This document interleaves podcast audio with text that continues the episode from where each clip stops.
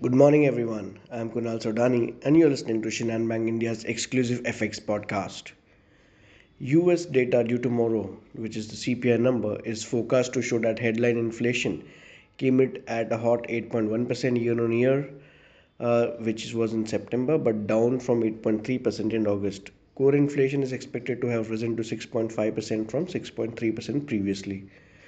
Oil prices went left as recession fears and flare up in COVID 19 cases in China raised concerns over global demand.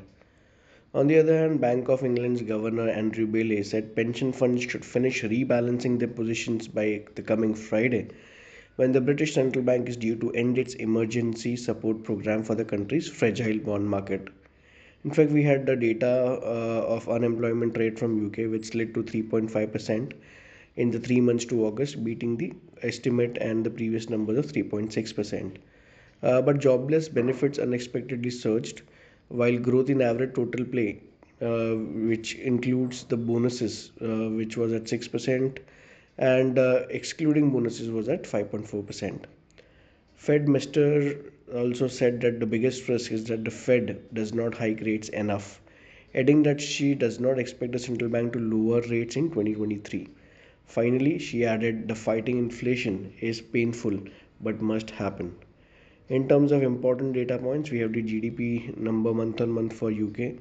We have uh, the producer price index number for US. ECB President Lagarde will be speaking. It's day three for IMF meeting, which is ongoing. It's day one for G20 meeting, and most importantly, we have the FOMC minutes, which will be released tonight at 11:30 Indian Standard Time. So overall, if you put a perspective, uh, U.S. inflation expectations, upbeat comments from Fed policymakers, rising bond yields may keep dollar bullish uh, ahead of the Fed minutes. Uh, on the other hand, fears of economic slowdown will keep demand to the dollar index strength.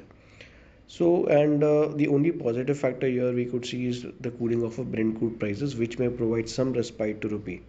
So overall, we expect rupee to trade in the range of 82 to 82.60 for the day. So that's all from my side, friends. Wishing you all a very happy and energetic day. Thank you.